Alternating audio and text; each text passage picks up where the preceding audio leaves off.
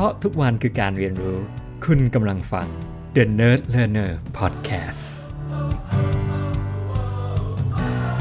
สวัสดีครับ ผมตีครับ ยินดีต้อนรับสู่ The Nerd Learner Podcast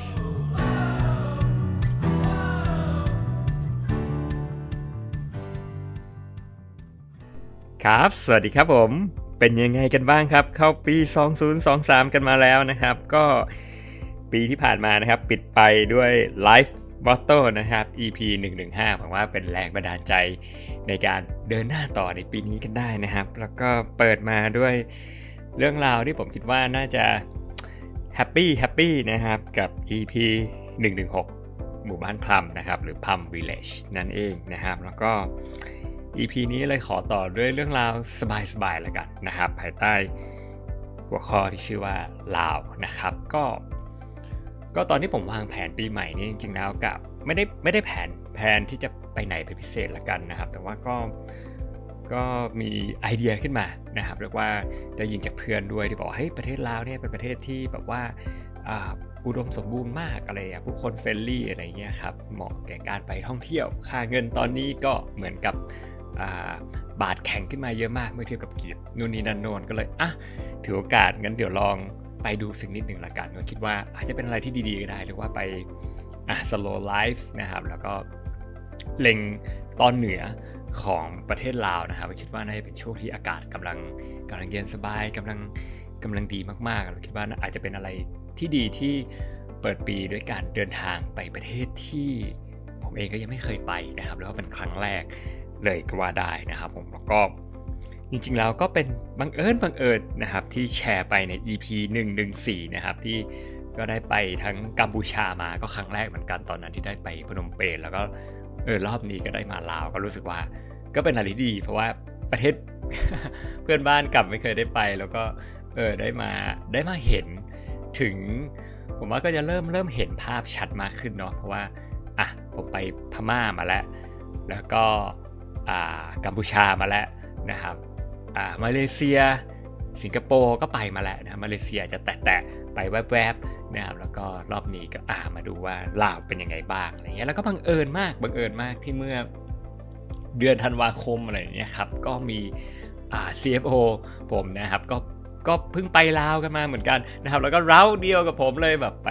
เวียงจันทร์วังเวียงแล้วก็หลวงพระบางอะไรอย่างเงี้ยครับ ก็ก็เลยได้ได้แลกเปลี่ยนแล้วก็ได้แชร์ลิงก์อะไรเล็กน้อยเลย ก็เป็นอะไรที่บังเอิญมากๆเลยครับเรียกว่าเรียกว่าใจตรงกันอะไรประมาณอย่างนี้นะครับผมก็รอบนี้เอาจริงๆก็ตั้งใจไปแบบแบ็คแพคอะไรอย่างเงี้ยครับคือผมเล็งไปประมาณสักสักสักอาทิตย์หนึ่งอะไรอย่างเงี้ยครับก็กะเก็บประมาณ 3 เมืองเนาะค่อยๆ แล้วก็ชิวๆแหละนะครับไปแบบไม่ได้วางแผนอะไรมากมายไม่ไม่รู้จะไปทำอะไรไม่ได้มีโปรแกรมอะไรตายตัวแล้วว่าแบบเป็นอะไรที่ชิลมาก แล้วก็ตั้งใจอยากจะมันแบบคือแบ็คแพ็คคิดว่ามันไปซึมซับมากกว่าแบบซึมซับวัฒนธรรม โลโก้ไปพบปะไปดูบรรยากาศอาชีวิตคนในเมืองอะไรอย่างเงี้ยครับนู่นนี่นั่นโน่นอะไรอย่างเงี้ย ก็พยายามไปแบบ backpack แต่ว่าเอาจริง ๆ พอจองที่พักแต่ละที่แล้วก็ก็รู้สึกว่าบางทีมันก็ดู เออ สบายเกินไปหรูหราเกินไป เวอร์วางเกินไปนะครับ ก็ก็มันก็เลยอาจจะไม่ได้แบบแบ็คแพคจ๋าๆอย่างที่คาดคิดไว้แต่ว่ารอบหน้าเริ่มรู้แล้วว่าอะไรยังไงบ้างอะไรอย่างนี้ผมคิดว่าพอได้ทบทวนได้มีอะไรที่อยากจะแชร์ผมคิดว่า ตอนที่ผมไปถึงเมืองเวียงจันทร์เนี่ยแล้วก็ผมเข้าไปเช็คอินที่โรงแรม คือตอนนั้นไปถึงเช้าเช้าเขาน่าเช้าพอสมควรแล้วเหมือนกับว่าห้องยังไม่ค่อยเรียบร้อยอะไรเงี้ยครับ ก็ผมก็เลยเดินออกมานั่งรอ คือรอในล็อบบี้แล้วก็เดินออกมานั่งรอข้างนอกเอออากาศดีมากเลยเลยมาสูดอากาศเราก็ได้เจอกับฝรั่งคนหนึ่งชื่อเจฟเจฟเนี่ยก็เป็นฝรั่งที่แบบเจอสไตล์แบบตัวแบบใหญ่ๆหน่อยเนาะ นะครับก็อายุประมาณน่าจะประมาณ 40 บวกบวกบวกบวกแล้วนะครับก็ก็ก็เผอิญก็ได้คุยกันพอดีนะครับ ก็ต่างนั่งกันอยู่ balcony แล้วก็นั่งคุยกันอยู่หน้าโรงแรมบรรยากาศสบายๆก็เลยได้รู้จักนะครับ ก็จริงแล้วเนี่ยเขาบอกว่าเขาอยู่เมืองไทยมา 20 บวกปีแล้วนะครับ แล้วก็จริงๆแล้วเป็นคนที่มาจากฝรั่งเศสอะไรอย่างเงี้ยครับก็ก็เป็นคนที่ผมว่าก็ก็ก็ friendly สไตล์ฝรั่งอะนะก็ไม่ได้ไม่ได้ ก็ก็คุยกันไปเรื่อยๆนู่นนี่นั่นโน่นถามไถ่ทุกข์สุขดิบแต่ว่า ผมผมว่าผมชอบบรรยากาศแบบนี้นะคือทุกครั้งที่ได้เจอใครแล้วแบบเออมันก็จะค่อยๆผมเรียกว่า broaden perspective แล้วก็ horizon อะไรอย่างเงี้ยครับแบบเออเราได้ได้เห็นและได้เข้าใจบางครั้งในมุมมองที่ เออคือแปลกดีนะ คือ คือเพราะเราไม่รู้จักกันอะเขาคงกล้าแชร์อะไรเงี้ยแบบเออมันมันชอบดีใช่ไหมก็แชร์เนี่ยเออ คืออยู่เมืองไทย 20 ปีแล้วทำไมอยู่มาเมืองเวียงจันทร์เลยเขาบอกเออเขามีลูกสาว แล้วเขามีลูกชายอยู่ที่นี่ กับอ่าแล้วคุณแม่เนี่ยก็คือเป็นคนแน่นอนเนาะเป็นคนลาวอะไรเงี้ยแต่ตอนนี้ก็เหมือนสถานะก็คุมเครือนะ ฟังคร่าวๆเหมือนเขาโสดอยู่อะไรประมาณนั้นเนี่ยแล้วแบบก็ก็จะเล่าแชร์ให้ฟังแบบว่า เออก่อนหน้านี้เขาก็มีแฟนเป็นคนอิตาลีนะ แล้วก็ตอนนี้ก็เลิกไปแล้วเดี๋ยวเขาจะบินไปเจอ ex girlfriend คือฟังเรื่องราวของเขาเนี่ยคำหนึ่งที่เขาใช้เขาเรียกว่า complicated very complicated คือซับซ้อนมาก ผมเองผมก็ฟังแล้วก็มึนคนนู้นคนนี้คนนั้นแล้วเขาก็บอก ex เขาก็ไปนอกใจคนนู้นแล้วก็มีกิ๊กคนนั้นคืออะไรก็ไม่รู้วุ่นวายไปหมดมากนะก็ฟังเรื่องราวของเขาก็ก็ฟังเพลินๆนะแต่ว่า เออ เออไอก็เข้าใจนะ complicated แต่ว่าไม่ต้อง justify ก็ได้ไม่ต้องไม่ต้องไม่ต้องอธิบายให้ไอเข้าใจก็ได้นะว่าแบบเบื้องหลังเบื้องลึกมันอะไรกันยังไงบ้างอะไรอย่างเงี้ยครับ นี่ก็ฮาๆดีนะก็คุยกันไปแล้วก็ ผมว่ามัน เออ มันได้ทำให้เห็น แล้วก็เข้าใจมุมมองแบบ เออแบบ expat เนาะเหมือนแบบเออมาอยู่เมืองไทย มาอยู่ลาวแบบมาอยู่ในเอเชียแล้ว อะไรเป็นยังไงบ้าง แล้วความสัมพันธ์อะไรยังไง อะไรอย่างเงี้ยแล้วก็ที่แปลกคือว่าวันรุ่งขึ้น ผมเองก็กำลังจะไปทานข้าวเที่ยง แล้วก็เจอเขาอยู่พอดีเหมือนกันนะครับเขาก็กำลังจะออกไปทานข้าวเที่ยงก็บอกเนี่ยคือแน่นอนโดยความที่เป็นเมืองขึ้นฝรั่งเศสคือว่าร้านอาหารแบบฝรั่งเศสจะเยอะมากเขาบอกเขาชอบทานอะไรเงี้ยเขาก็เลยแบบเขาก็จะชวนผมไปร้านฝรั่งเศสร้านหนึ่งผมเองก็ ก็จริงๆแล้วก็มีแผนนะว่าตั้งใจจะไปอีกร้านหนึ่งแต่ว่าอะไหนไหนชวนอะไอไอไปกับยูก็ได้ปะไปนั่งไปนั่งกินข้าวเที่ยง แล้วก็คุยด้วยกันอะไรแบบนี้ประมาณอย่างเงี้ยนะครับ ก็ก็น่าก็ก็น่าสนใจดีคือ คือทำให้ผมเริ่มรู้สึกว่าคือหลังๆพอผมเดินทางยิ่งไป backpacking เนี่ยคือแบบผมมาดูเป็นคนเอเชีย แต่ชอบทำตัวบางทีเหมือนฝรั่งเหมือนคนอเมริกันอะไรอย่างเงี้ยคือแบบสังเกตแล้วแบบว่า แบบอย่างตอนแรกที่ผมจะไปอะคือผมจะไปร้านอ่า Green House จริงแล้วเป็นร้าน vegan restaurant สุดท้ายผมก็เลยไปตอนเย็นอะไรเงี้ยคือร้านนี้ก็จะมีแต่ส่วนใหญ่ก็มีแต่ฝรั่งอะไรเงี้ยคือมาจากอเมริกาหรือว่า คือร้านอาหารที่ผมแบบไปกินก็ตามรีวิวของ Google ส่วนใหญ่แล้วอะไรเงี้ยก็แบบด้วยความที่ผมใช้ English version แล้วก็อยู่อเมริกามาก่อนหรืออะไรไม่รู้คือคือสุดท้ายร้านที่มา recommendation เนี่ยก็เป็นร้านที่แบบส่วนใหญ่คือฝรั่งนิยมหรืออะไรแบบเนี้ยคือ ก็แปลกๆดีคือแบบ แบบสองโลกรวมอยู่ อยู่ในคนคนหนึ่งบ้างทั้งโลกหนึ่งที่แบบเรียนตอนสมัยเรียนที่อเมริกัน แล้วก็อีกส่วนหนึ่งที่เป็นคนไทยมันก็เลยแบบทำอะไรแบบแปลกๆ ก็เหมือนแบบสไตล์ backpack เราก็จะเจอแบบฝรั่งเยอะอะไรแบบเนี้ยนะครับ ก็แบบบางทีส่วนตัวนะ ผมรู้สึกว่าแบบคุยกับฝรั่งนี้แบบคุยบางทีคุยง่ายกว่าอีกง่ายมากๆจริงๆแล้วแบบคนแบบ friendly มากๆเลยโดยเฉพาะคนที่มาเที่ยวที่เป็นฝรั่งอะไรอย่างเงี้ยครับแบบว่าถ้ามีอะไรที่ผมรู้สึกเรากับรู้สึกว่า ยิ่งเรายิ่งออกโลกกว้างหรือแม้แต่มาประเทศลาวเองอะไรเองผมเริ่มรู้สึกว่า คือคนก็คือคนผมเชื่อว่าแบบทุก ๆ ประเทศก็ต่างไปแบบผมก็เจอคนที่แบบ nice มากๆ friendly มากๆแบบทุกที่เลยนะ จริง ๆ แล้วแบบไม่ว่าจะไปกัมพูชามาจริงๆลาวก็พอมีบ้างแต่ว่าไม่ได้แบบผมก็ไม่ได้รู้สึกว่าแบบอะไรขนาดนั้นนะผมกับรู้สึกเฉยๆอะไรอย่างเงี้ยครับเทียบกับเออบางทีแบบไป ผมว่า บางทีไปอยู่ยุโรปหรืออะไรแบบนี้ครับ ก็ก็เจอคนที่ friendly มากๆเหมือนกัน ผมคิดว่ามันอยู่ที่บรรยากาศอยู่ที่ setting อยู่ที่หน้ารับประการอยู่ที่ตัวบุคคลเองแหละ ผมคิดว่าแบบสุดท้ายแล้วมันไม่ได้มันก้าวข้ามในเรื่องของชนชาติเลยก็ว่าได้มั้งอะไรเงี้ยครับเพราะนั้นผมก็เลยไม่ได้รู้สึก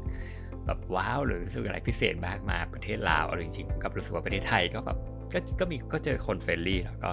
ดีมากๆพอสมควรเหมือนกันนะครับ ผมคิดขึ้นอยู่กับ ประสบการณ์จังหวะสถานการณ์อะไรต่างๆ มากมายอะไรอย่างเงี้ยครับว่าเออบางทีมันดูไม่ออกหรือบางทีมันก็ดูออกมันแบบหลากหลายมากเลยเป็นทริปที่ผมคิดว่าครบเครื่องแบบหลากหลายรสชาติมาก มันมีเรื่องที่เฟล มันมีเรื่องที่สักเซสตอนที่ไปวังเวียงเนี่ยก็เหมือนแบบไปเมืองท่องเที่ยวอะ ผมรู้สึกเหมือนแบบ ผมคือนักท่องเที่ยวเหมือนไปไปเที่ยวพัทยาแล้วรู้สึกว่าทุกอย่างโดนโขกทุกอย่างรู้สึกแบบแพงมากเหมือนแบบไปเที่ยวพัทยาหรือภูเก็ตในฐานะในฐานะนักท่องเที่ยวอะไรเงี้ยแล้วก็แบบ ทุกทุกอย่างแบบราคาแบบนักท่องเที่ยวแล้วก็แพงมากๆรู้สึกว่าโดนโขกหัวแตกยังไงก็ไม่รู้หรือมันเป็นอย่างนั้นอยู่แล้วนะก็ดานาจิตตังอะไรอย่างเงี้ยนะครับก็แต่ว่าถ้ามีอะไรแบบเออมันมีประโยคหนึ่งที่ที่ผมอาจจะได้ยินมาผมรู้สึกว่าเออบอกว่าเฮ้ยจริง ๆ แล้วอาจจะแบบอาจจะเป็นเพราะคนเอเชียเที่ยวเที่ยวคนเดียวน้อยอะไรอย่างเงี้ยครับตอนที่ไปแบบไปพักที่พักแบบอยู่ลาวหรือเจอคนคนลาวนะครับเอ้ย you เก่งมากเลยนะ แบบ you เก่งเลยเนี่ยมาคนเดียวเลยอะไรเงี้ย แต่แบบผมกลับรู้สึกแบบเฉยๆมากอะไรเงี้ยไม่ได้ไม่ได้ไม่ได้รู้สึกเกี่ยวอะไรกับความเก่งเลยนะครับผมว่ามัน challenge อะมันมันท้าทายดี ยิ่งเจอคนไทยเนี่ยถามผมประมาณ 3 รอบอยู่มาคนเดียวหรออะไรเงี้ยหลังๆผมเช็คอินโรงแรมแบบเริ่มเฉยๆแล้วนะครับเออเพราะโรงแรมบางทีแต่ละที่มันดูเออจริงๆมันเหมาะที่อาจจะมาแบบมาเป็นคู่อะไรอย่างเงี้ยนะครับแต่ว่าเออเพราะว่า จริงๆที่บอกคือรอบนี้ไม่ได้เลือกที่จะพักแบบเกสเฮาส์อะไรเงี้ยแต่รอบหน้าจะต้องเปลี่ยนแนวบ้างนะแต่ว่าถ้ามีอะไรผมคิดว่าทริปนี้เนี่ยเป็นทริปหนึ่งที่ชิลมากๆอะไรเงี้ยครับคือเออไม่ได้ไม่ได้มีแผนอะไรที่จะทำอะไรตายตัวขนาดนั้นแต่ว่า ก็ก็ enjoy ผมคิดว่าแบบเออมันเป็นประมาณนี้แหละ ผมคิดว่าเออบางครั้งเนี่ยผมคิดว่าการที่เราไปเที่ยวเนี่ย คำถามคือเราไปเพื่ออะไรอะส่วนหนึ่งสมมติว่าเราไปเพื่อดูอะไรบางอย่างอะใช่ไหมครับดูสถาปัตยกรรม ดู history ดูประวัติศาสตร์ ผมคิดว่ามันก็มันก็ดีนะ มันก็ส่วนหนึ่งที่ทำให้เราเปิดโลกทัศน์อย่างเงี้ยคือแบบว่าแต่เราไม่ควรจะไปแค่แบบถ่ายรูปเฉยๆเนาะแต่ถามว่าเราควรจะไปเพื่อแบบเออไปซึมซับแล้วก็เรียนรู้แล้วก็ทำความเข้าใจนั่นผมว่าก็มีมิติหนึ่งนะ อีกส่วนหนึ่งผมคิดว่าเป็นการที่แบบ เออผมคิดว่าเป็นการที่ลองลองใช้ชีวิตในที่มันต่างที่ดูใช่ไหมแบบเออแบบค่อยๆซึมซับบรรยากาศของสถานที่นั้นมันเป็นยังไงคนเมืองเขาใช้ชีวิตยังไงเขาทานอะไรเขาเขาทำอะไรกันอะไรอย่างเงี้ยผมคิดว่า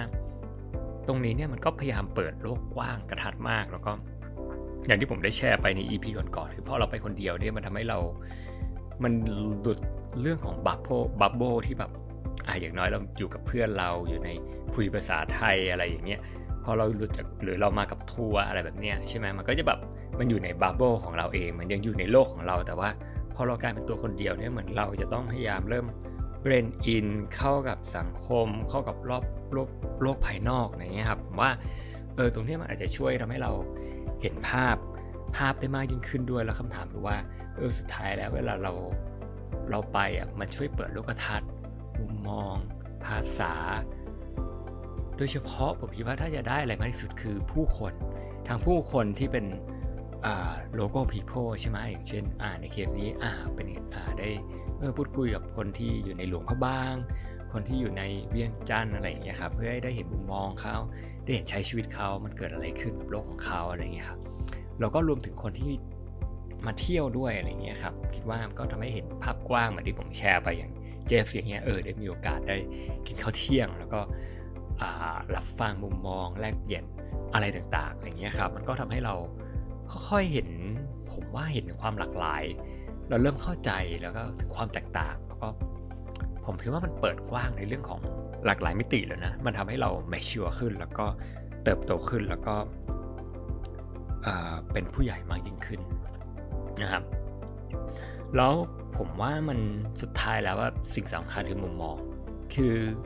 คือ mindset ในการมองทุกๆอย่าง คือถามว่าผมคิดว่าในสำหรับผมการเดินทางรอบนี้เนี่ยมันแบบมันก็มีหลากหลายอ่าเรียกว่าไงอะไม่ได้สวยงามอยู่ตลอดเนาะผมใช้คำนี้ดีกว่า ผมคิดว่า เพราะว่าเราเราบางครั้งเราไม่ได้วางแผนมากมันน้อยเท่าไหร่ที่บอกบางทีก็โดนโขงบ้าง บางทีก็เฟลบ้าง บางทีก็ ไม่ได้อย่างที่เราคาดหวังบ้าง ในหลากหลายมิติเลยนะ จริง ๆ แล้วอะไรอย่างเงี้ยครับแบบแบบบางทีก็เยินบ้างเลยบ้าง แล้วผมคิดว่าเป็นทริปที่ผมปล่อยผ่านมากเลยแบบเฮ้ยเป็นเด็กอีกรอบหนึ่งอะไรอย่างเงี้ยผมเริ่มรู้สึกว่า เออแบบเลตโกแล้วปล่อยวาง ผมคิดว่า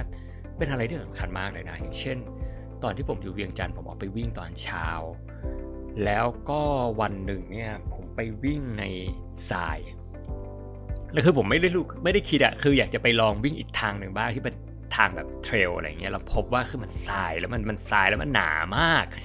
แล้วแบบว่ารองเท้าผมเนี่ยคือลงไปเนี่ยเต็มไปด้วยสายสายเข้ารองเท้าเลย คือในทริปนี้ผมเอารองเท้าผ้าใบมาแค่คู่เดียว คือทั้งใส่เดิน ทั้งใส่วิ่ง ทั้งใส่ลุย ใส่เดินขึ้นเขาอะไรเงี้ย แล้วแบบรองเท้ามันเละมาก ถุงเท้ามันเละมาก เต็มไปด้วยทราย แล้วก็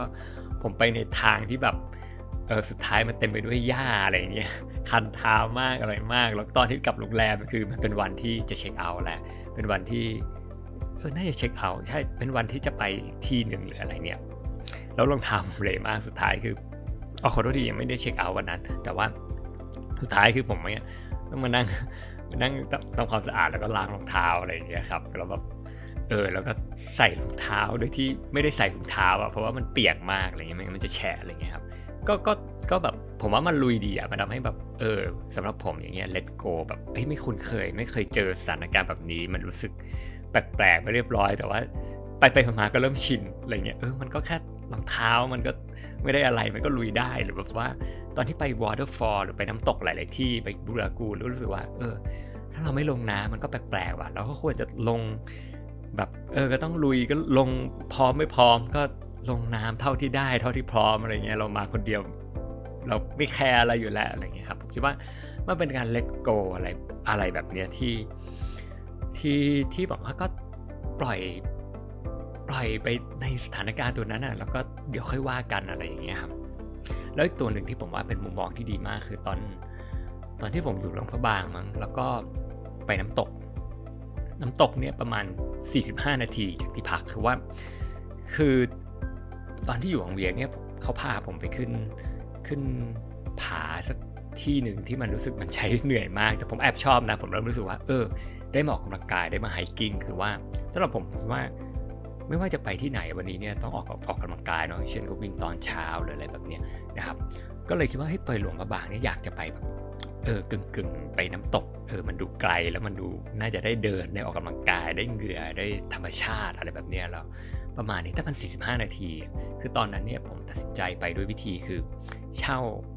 คือคือเช่ารถมอเตอร์ไซค์อยู่แล้ว แล้วก็เลยว่าจะเออขี่รถมอเตอร์ไซค์ไปนี่แหละนะครับแล้วรถมอเตอร์ไซค์คันนี้เนี่ยมันเป็นแบบสกูบี้มันดูแบบกว่าสตาร์ทได้คือมันเก่ามากอะ่ะมันค่ำคลึแล้วก็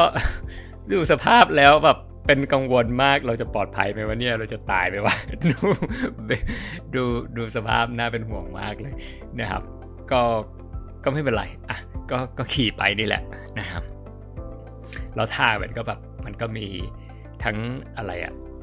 หลุมนะครับถนนมันก็เป็นหลุมเป็นบ่ออะไรประมาณอย่างเงี้ยถนนมันก็แบบขึ้นเขาลงเขามีโค้งมีเนินมีอะไรนิดนึงคือ 45 นาทีนี่มันดูนานมากนะครับ ตอนโดยเฉพาะขาไปรู้สึกว่าหนึ่งคือแอบกังวลงุนงิดนิดนึงกับรถที่มันดูสภาพแบบน่าเป็นห่วงมาก นะครับ แล้วก็ทั้งทักษะในการขับแล้วก็การควบคุม แล้วก็ยังไม่ค่อยแน่ใจ แล้วเราก็มีหมายเซตที่เราค่อนข้างกังวลหลาย ๆ อย่างมากทั้งทางเอ่ยอะไรเอ่ยจะถึงหรืออยังว่าเมื่อไหร่มันจะถึง เมื่อไหร่มันจะถึงอะไรอย่างเงี้ยนะครับ รู้สึกมันเป็นการขี่ที่ทรมานนิดนึงแต่ว่าตอนขากลับเนี่ยถือว่าเป็นหนึ่งในไฮไลท์ของทริปนี้รู้สึกว่า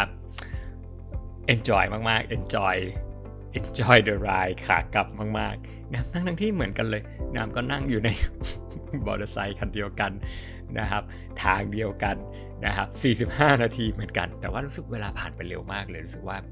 คือตอนนั้นเหมือนเหมือนจุดเริ่มทุกอย่างเริ่มเข้าที่แหละเริ่มอยู่กับโมเมนต์แล้วก็พยายาม enjoy the scenery แล้วก็เริ่มรู้สึกว่าเราเริ่มเริ่มโอเค เริ่มเข้ากับเข้าใจรถมอเตอร์ไซค์คันนี้แล้วเริ่มเริ่มรู้ขีดจำกัด เริ่มรู้ว่า handling ยังไงอะไรยังไงนะครับ เริ่มเริ่มรู้ระยะทางเริ่ม enjoy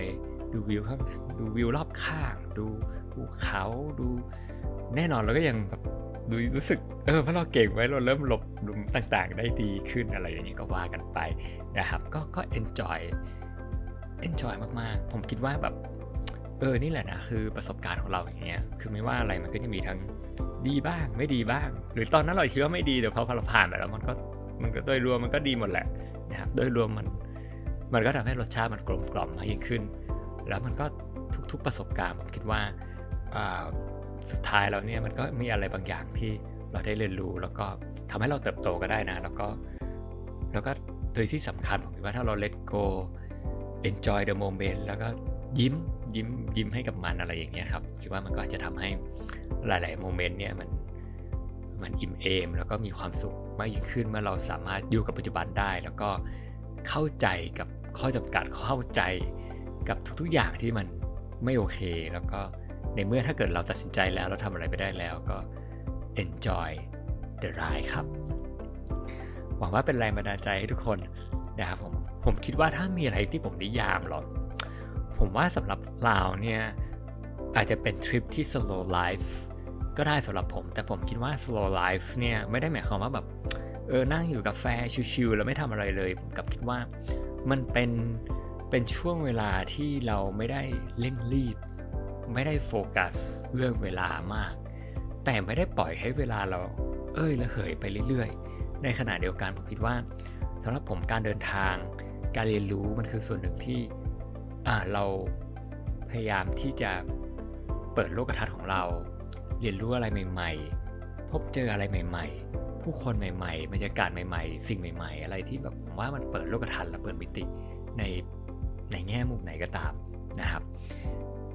แล้วเราไม่ได้เร่งรีบในเรื่องของเวลาแล้วก็สำคัญพยายาม enjoy โมเมนต์ตรงหน้าอยู่กับตรงหน้าให้มากที่สุด เท่าที่มากได้ถ้ามีอะไร อย่างเช่นในทริปนี้ผมเองก็อาจจะพยายามทานอาหารที่ช้าลง คือตั้งใจเหมือนมี mindfulness จาก EP 116 เนาะ EP ล่าสุดอย่างเงี้ยเราค่อยๆทานอาหารค่อยๆซึมซับบรรยากาศนะครับ น่าจะเป็นอะไรแบบนี้มากกว่าที่ทำให้เราค่อยๆอิ่มเอมจริงๆแล้วอยู่ตรงนั้นจริงๆนะครับมันไม่ไม่มีประโยชน์อะไรถ้าเกิดเรานั่งอยู่คาเฟ่แล้วก็เล่นแต่มือถือหรืออะไรแบบเนี้ยคิดว่ามันมันไม่ได้เป็น slow life หรืออะไรมันก็เราก็อยู่ในอีกโลกหนึ่งก็คือ โลกบนโซเชียลมีเดียโลกบนอินเทอร์เน็ต โลกบน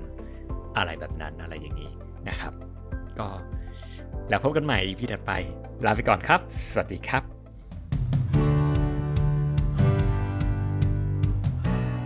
เพราะทุกวันคือการเรียนรู้